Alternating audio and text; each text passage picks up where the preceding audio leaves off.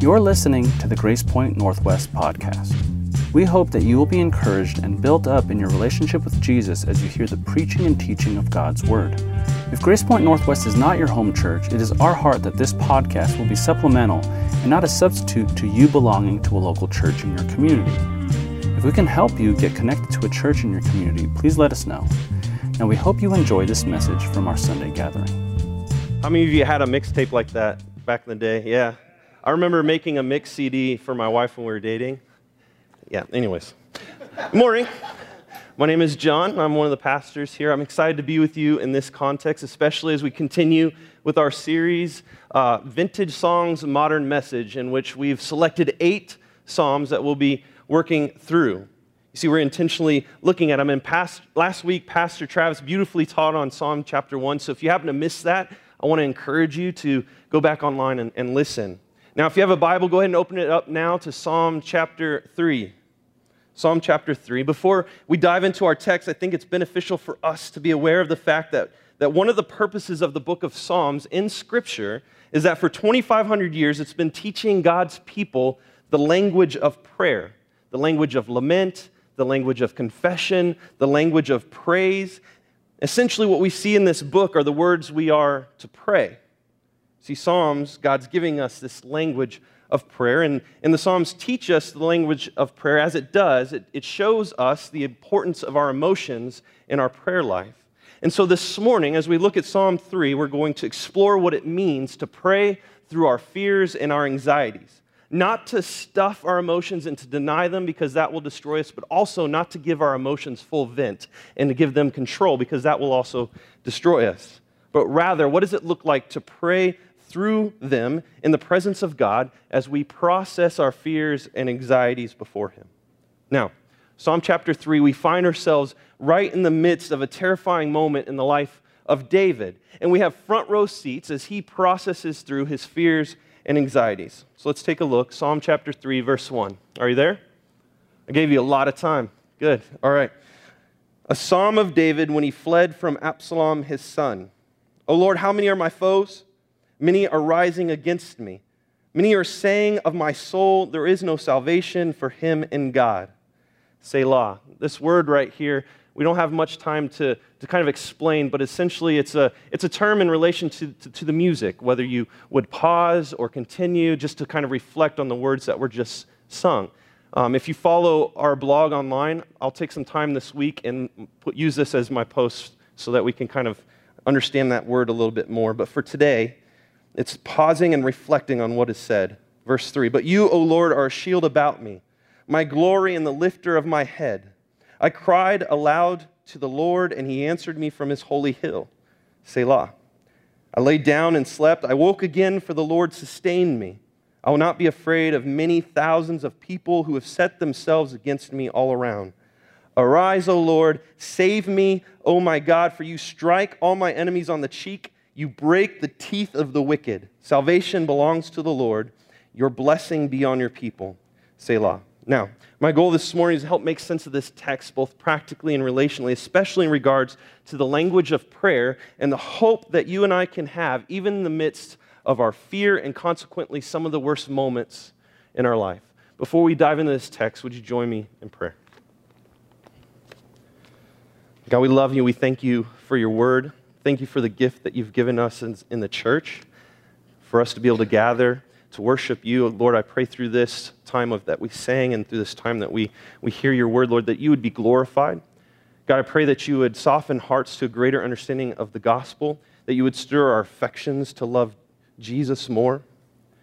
God, as, as I read through this text, I pray, Lord, that you would speak through me. I pray that the words of my mouth and meditations of my heart would be pleasing to you, for you are my shield, you are my glory, and the lifter of my head. Lord, we love you and we thank you. In Jesus' name we pray.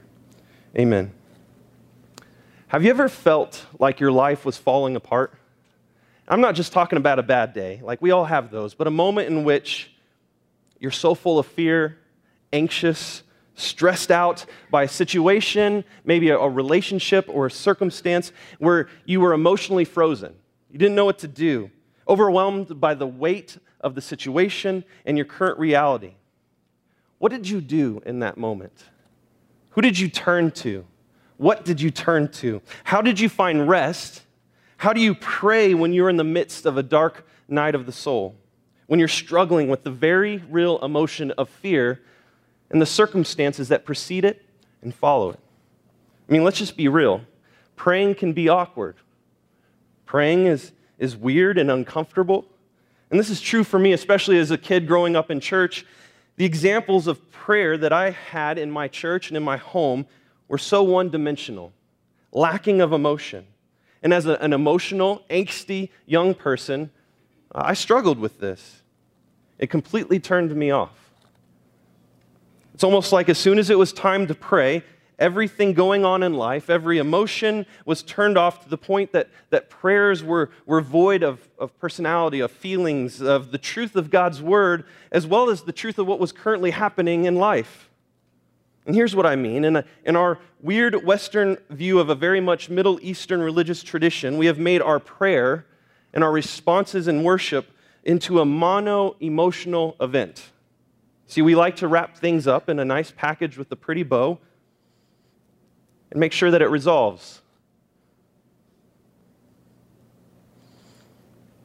This is, this is, as a result, there's very little tension. There's absolutely no angst. And the truth is, there's a watertight doctrinal argument for everything under the heavens. And well, that should satisfy us, right? Or should it? Because I see something different in our text this morning. So let's look back at Psalm chapter 3. As you heard Pastor Stephen discuss, this earlier this morning, the Psalm chapter 3 makes up of one of the largest sections of Psalms in the book, the Psalms of Lament.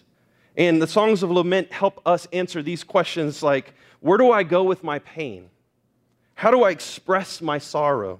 What do I do when I feel disoriented, homeless, or and alone, or in King David's case here, what do I do when my son has kicked me out of my own house? So in Psalm chapter 3, verse 1, we see a superscription or a heading says, A psalm of David when he fled from Absalom, his son.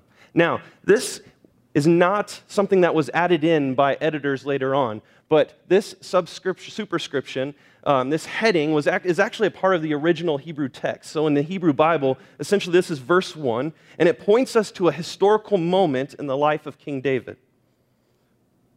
So, this whole story that it's pointing us to is found in 2 Samuel chapters 15 through 17. And this event took place near the end of David's career. David's son Absalom essentially formed an, a resistance army and staged a successful coup against his father. And Absalom, well, well, he was handsome, he was strong, he was charismatic and shrewd, and a ton of people turned against David and followed Absalom's rebellion. So David had no choice later but to to flee for his life. David fled from his own house, and we see in the second Samuel text that he fled barefoot with his head just lowered and he was weeping. And so he fled from his own city, a city that he established as the capital, and he ran into the hills with a few hundred people. And we're told in the text that there was army of thousands of soldiers chasing after him. Can you imagine his fear as he's running for his life? Can you imagine the heartbreak as he wept because his own son wanted him dead? Can you imagine the unknown that he was experiencing? I mean, let's just be honest. That's a bad day, right? It puts into perspective my own family drama, as it should. It, it can always get worse. You could be running through the wilderness from your son with thousands of soldiers chasing after you. But David was full of angst. He was full of anger and doubt and anxiety, and I imagine a desire for revenge while he's still very much mixed up with the emotions that he still loved his son. And God inspired him to pray through these emotions. And so it seems to me that there's space for some tension. There's some space for some raw humanity in our worship. Maybe there's a space for struggle in our prayer. So, David, again, inspired by God, prays through his fears by first identifying the source of his fears. And so, in this model of prayer, the first thing David does is he brings those fears that he's identified before God. Look at verse 1. O Lord, how many are my foes? Many are rising against me. Many are saying of my soul, there is no salvation for him in God. And some of your translations may say, God will not deliver him. David's troubles were real, they were growing, and they were insurmountable. And he responded to them by praying to the Lord and telling God what his enemies were doing and also what his enemies were saying. And the heart of his complaint is found in the word many, in which he uses three times in our text. Look back at it. How, oh Lord, how many are my foes? Many are rising against me. Many are saying of my soul, God will not deliver him. It was enough for David that his son was now his declared enemy.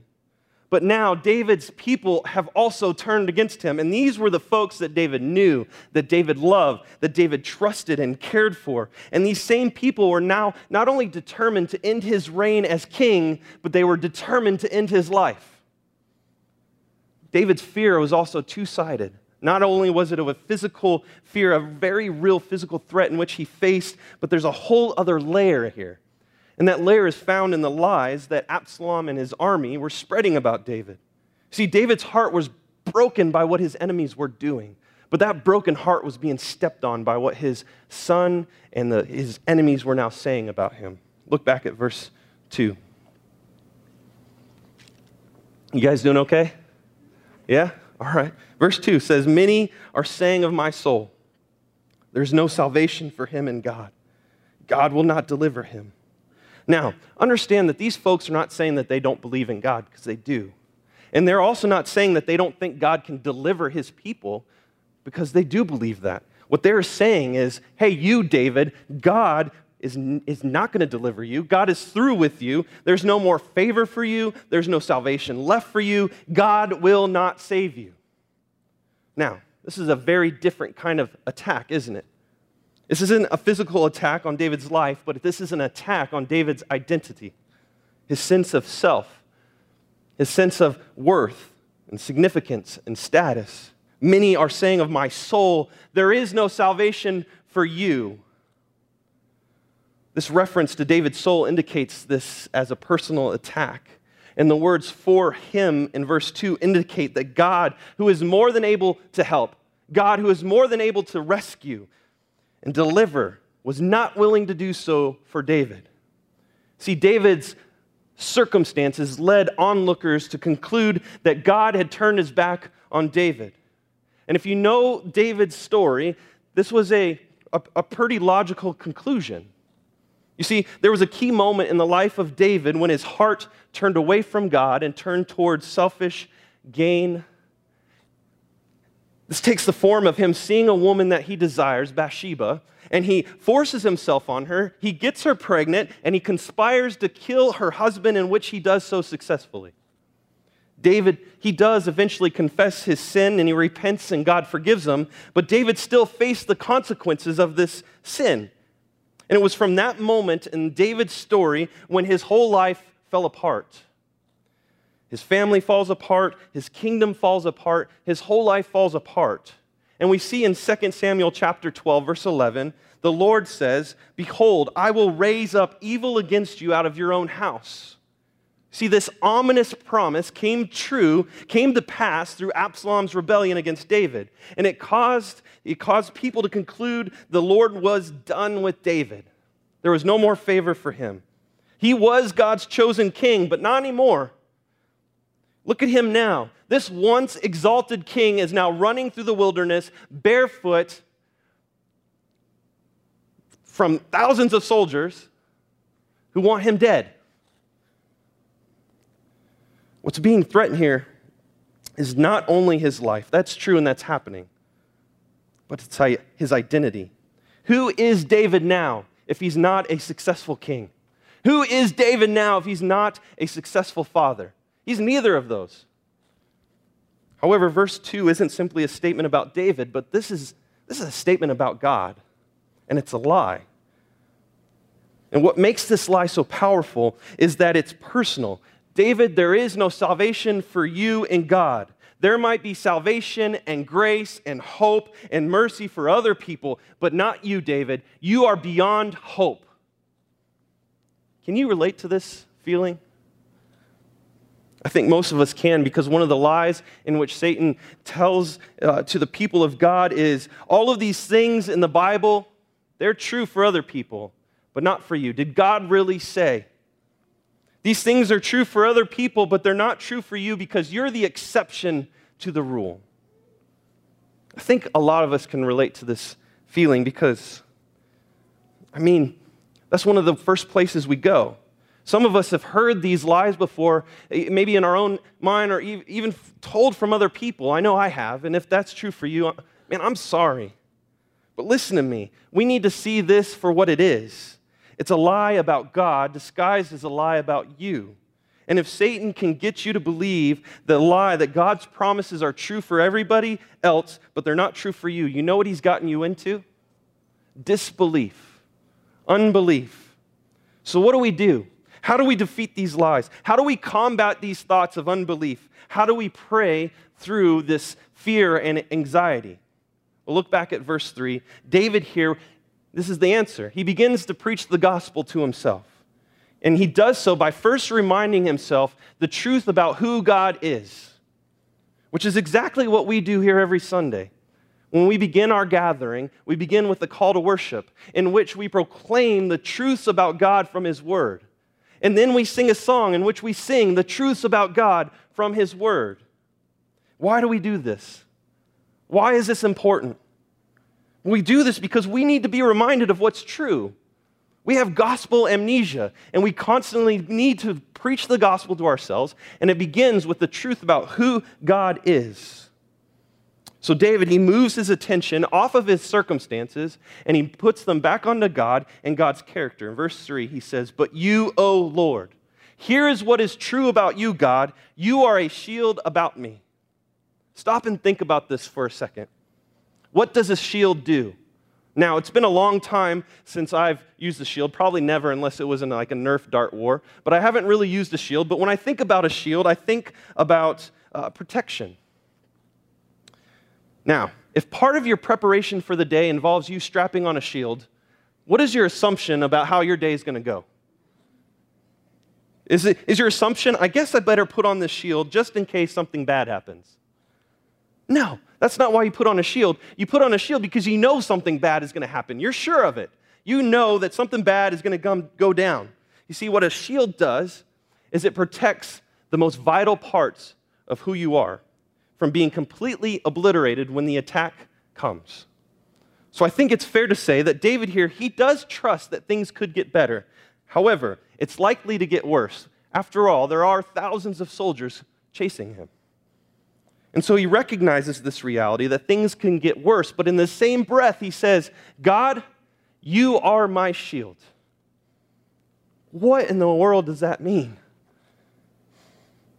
Well, it means that God may not prevent bad things from happening to you, but He'll be right there with you, protecting the most vital parts of who you are during the attack. Let's just be honest. How many times have you, whether you experienced a hardship, a season of confusion, or even a tragedy, one of the basic, assumptions we go to is we think, my life is falling apart right now, therefore, God, you must not be real or my life is falling apart right now. Therefore, God must no longer be present with me. God must have abandoned me. Now, here's the problem with this mindset the root of that thought is that unbelief that we talked about earlier. The root of that thought is the belief that God's role in your life is to prevent bad things from happening to you. The promises that God has made, you think they're not true for you, that they must, be true for everybody else. Listen to me God's job is not to ensure that you're always happy and content in this life. That is not the God of the Bible. And if that's the God you worship, do not connect it to Scripture, because that God does not exist. This is not the promises that God has made. Rather, God has promised in this life, in this broken, sinful world, when horrible things happen, God promises that He'll be right there with you. And David in this text is saying, Look, at this moment, this shield is all around me in this midst of this horrible circumstance that I'm experiencing, I've never felt closer to God than I do right now. Friends, is it possible? Just humor me. Is it possible that whatever hardships you might be experiencing in life, those are precisely the tools that God wants to use to mold the character, the hearts, and the minds of the people God loves? So, God, He's a shield protecting the most vital parts of who you are. David says, I could die, but God, you're still my shield. Now, the question is begging to be asked What are the most vital parts of who I am? Well, he continues. He says, You, O Lord, are my glory.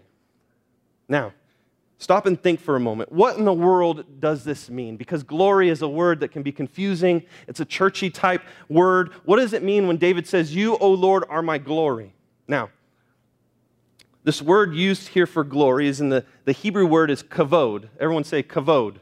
Is that right, Pastor Travis? That's right. Kavod. Now you can say it. Kavod. the word here means that when we gather together to glorify God, we're saying to God, God, you are the most substantial, amazing, awesome one there is to know. You're the most important one there is to know. However, this word can be used in reference to humans as well. We all have kavod, but when it speaks in reference to us, it means uh, you. It means dignity, significance, honor. Now, if you think about David's life and where he's at at this point, the reality is David has no more kavod. He's lost it all. He's lost all dignity, dignity, all honor. He has failed as a father. He's failed as a king. His family is completely falling apart. He's lost every ounce of moral integrity here, and it's all because he misplaced his kavod. He misplaced his glory. Rather than finding his dignity and significance and worth in who God is, he began to find it in being king, he began to find it in his power and health and wealth. So, David is at the lowest point and he has nothing left but to say, God, I've reached the end of myself. You are the only thing I have. You are my kavod. You are the one in which I find my significance. You're the one in which I find my worth and my dignity. He's essentially saying, My self worth is not found in who I am any longer or the things of this world, but my self worth is found in who you are, God. Literally, David is saying, I am somebody not because I am king, not because I have health and wealth, but I am somebody because I belong to the King of Kings, the true King of heaven and earth. The Lord is my glory. And finally, he says in verse 3, You are my shield, you are my glory. And then he says, You, O Lord, are the lifter of my head. David has no reason to hold his head up anymore. We've established that. He took what God gave him and he ruined it. He made horrible decisions, and now this was his reality. His head was hanging really low. So David removes the focus off of himself and back onto God, and he essentially says, But you, God, are the lifter of my head. You are the one who gives me honor. You are the one who, even in the worst moments of my life, when everything around me points to the truth that I'm a broken sinner and an utter failure, you are the reason I can hold my head up high. Because you lift up my head, you restore to me my dignity. Now, David, how can he be so confident about this? At this point, how can he be so confident? Well, look in verse 4. He says, I cried aloud to the Lord, and he answered me from his holy hill. What does this mean? How can David be so confident that God is his shield and glory and lifter of his head? He's running for his life. He's morally compromised as a, fa- as a failed father and king. How can he be so sure? Well, he could be so sure because it has nothing to do with him and everything to do with who God is and where God is answering him from. Look what he says. He says, The Lord has answered me from his holy hill. What in the world does that mean? Holy hill. This is important because all through Psalms you see holy hill, holy mountain, mountain of Zion, and all of those are referring to the same thing. And they speak to the city of Jerusalem, but more specifically, they speak to the temple that's at the highest point in the city of Jerusalem, which was the hot spot of God's presence. Now, what happened in, at the temple? That gives him confidence? Well, that's exactly where in the temple courts where they would sacrifice the animals. And that's what gave this sinful, selfish, broken man something to look towards the temple and have confidence that God has forgiven him and God has shown him grace. And so, what happened there? The animals would die in the courtyards, right? They would sacrifice them. The animals would die in place of and instead of the sinner. The animal would then bear the guilt instead of the wrongdoer. In essence, the death of that substitute covered over the failure and the sin of the one who is praying and looking towards God at the temple. You see, what could possibly give a man like David who squandered everything God had given him and made horrible decisions? What could possibly give him the confidence to say, God is for me. And he says, It's because you're answering me from, my temp- from your temple. David is looking towards the substitute that's covered over his sin, and that's what gave him the confidence that the Lord was for him and forgiven him. Don't you wish that this really old prayer had some relevance to us today? David's praying this prayer looking towards the sacrificial substitute at the temple, which gave him this confidence. How much more confident then can you and I be?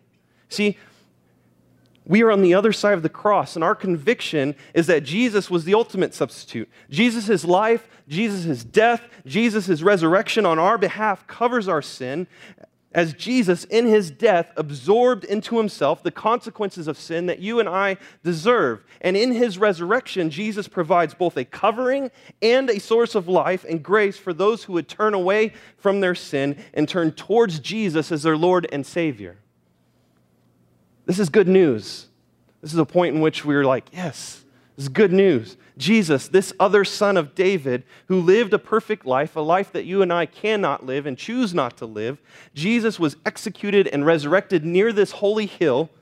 And friends, this now gives us the ability to pray through our fears and our anxieties as followers of Jesus, but also to go on the same journey that we see here in Psalm chapter 3, which gives David and us the ability to do something amazing. Look at verse 5.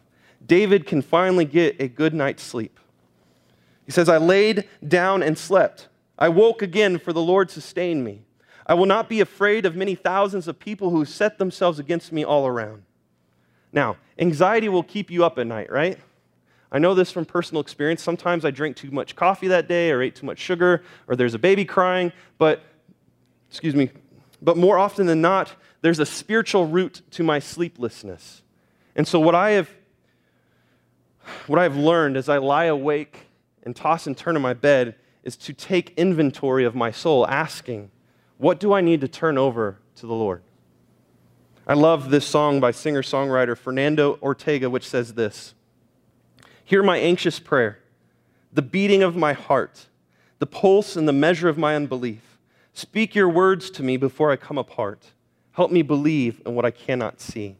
See, David recognized the source of his fear and his anxiety, and he turned it over to the Lord, where he rested in the fact that despite these thousands of people that were against him and his son who wanted him dead, he recognized that God has done for him what he cannot do for himself, and so he slept without fear, trusting God to sustain him.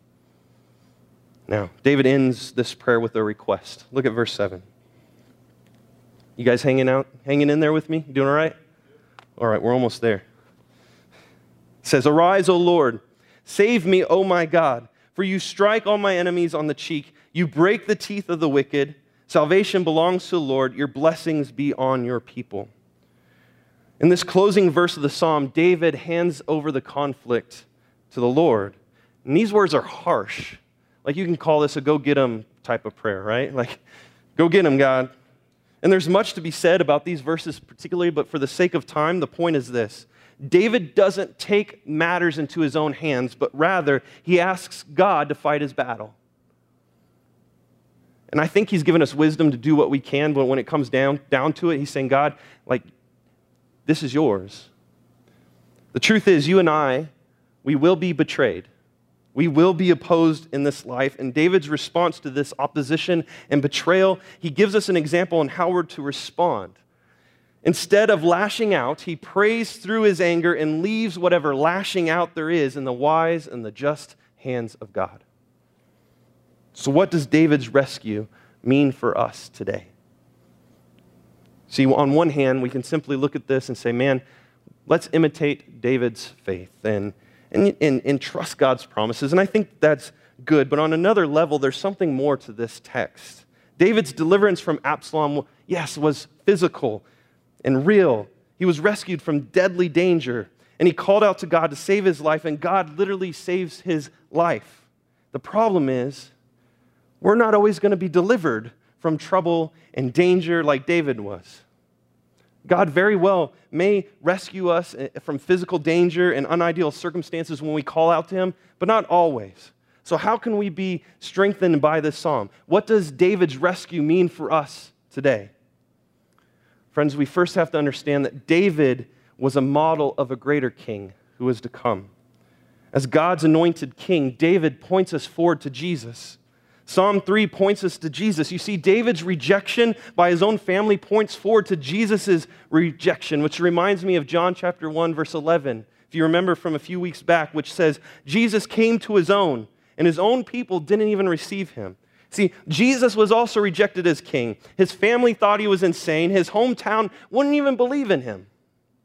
And you see, enemies of David taunted him, saying, There is no salvation for him in God which points us to when Jesus was taunted as he was hanging on the cross, and his enemies taunted him from Matthew chapter 27, verse 43, which says, He trusts in God. Let God deliver him now if he desires him. For he said, I am the Son of God. David's lying down, sleeping, and waking again points forward to Jesus' death, burial, and resurrection. You see, church, the goal here is not to look to David, not to be like David, but the goal is to look to Jesus and be like Jesus. Finally, let's look back at Psalm chapter 3, verse 8. Salvation belongs to the Lord, your blessing be on your people. I read this in preparation for this morning. I thought, David, that's a little crazy. It's crazy because David here is praying for these people who are out to get him. David is praying for the ones who have rejected him, who have chased him into the wilderness. He says, Your blessing be on those people. And David's love for these people who turned against him anticipates Jesus' love for us. And it anticipates Jesus' love for those who have rejected him. You see, friends, you and I, we are not David in this story, but rather we're the one of thousands who are chasing after him and wanting him dead. And the good news for us is in Romans chapter 5, which says, God shows his love for us that while we were still sinners, Christ died for us. Church, the only hope that rebellious people like you and me have is through this very King Jesus in whom we rejected and betrayed. And this psalm is pointing forward to this greater king and this greater salvation. We must look to Jesus, the author and the perfecter of our faith. And in this psalm, we see the pattern of this life. Jesus' suffering led to glory because God sustained him. God may not save you from shame and death like he saved David, but God will save you through shame and death like he saves Jesus. Romans 6 5 says, For if we've been united with him in death like his, we shall certainly be united with him in a resurrection like his. Friends, you may be hard pressed your family or close friends may turn against you. You might lose your job. Your own children might turn against you and hurt you. But the promises of the gospel is that you will lie down, you will sleep, and you wake up because the Lord will sustain you. Deliverance comes from the Lord. And if you believe this, you will be able to sleep in peace. You will be able to face death with confidence that God will sustain you. Now, as we move into a time of response, I want to encourage you to think through what would it look like for you to take this same journey in Psalm chapter 3? I mean, how many of you sitting here today have clear, identifiable sources of anxiety and fear in your life right now? Maybe it's a person, maybe it's a situation or circumstance. What would it look like for you to identify that gray cloud that's hanging over your life? To really dig to the root of what's causing you to be so afraid and anxious? What would it look like for you to turn away from it and turn towards God's character and ultimately find peace? And the reality is, for some of us in here, we need to do some soul searching. It might be that some of us have misplaced our glory. Our kavod is towards other things rather than God. What are you attempting to find your status and significance in? What relationship, career, schooling, finances, or other hundreds of superficial things? What are you looking towards to find meaning and validations? Friends, there will come a day when what you've built your life on, if it's not Jesus, It will disappoint you. It will come to an end. And let's see this morning as an opportunity to replace your glory back on Jesus, perhaps even for the very first time. And to see that in the midst of trouble, even if God doesn't save you, He will be your shield and protect the most vital parts of who you are. He will be your glory, and He will be the lifter of your head.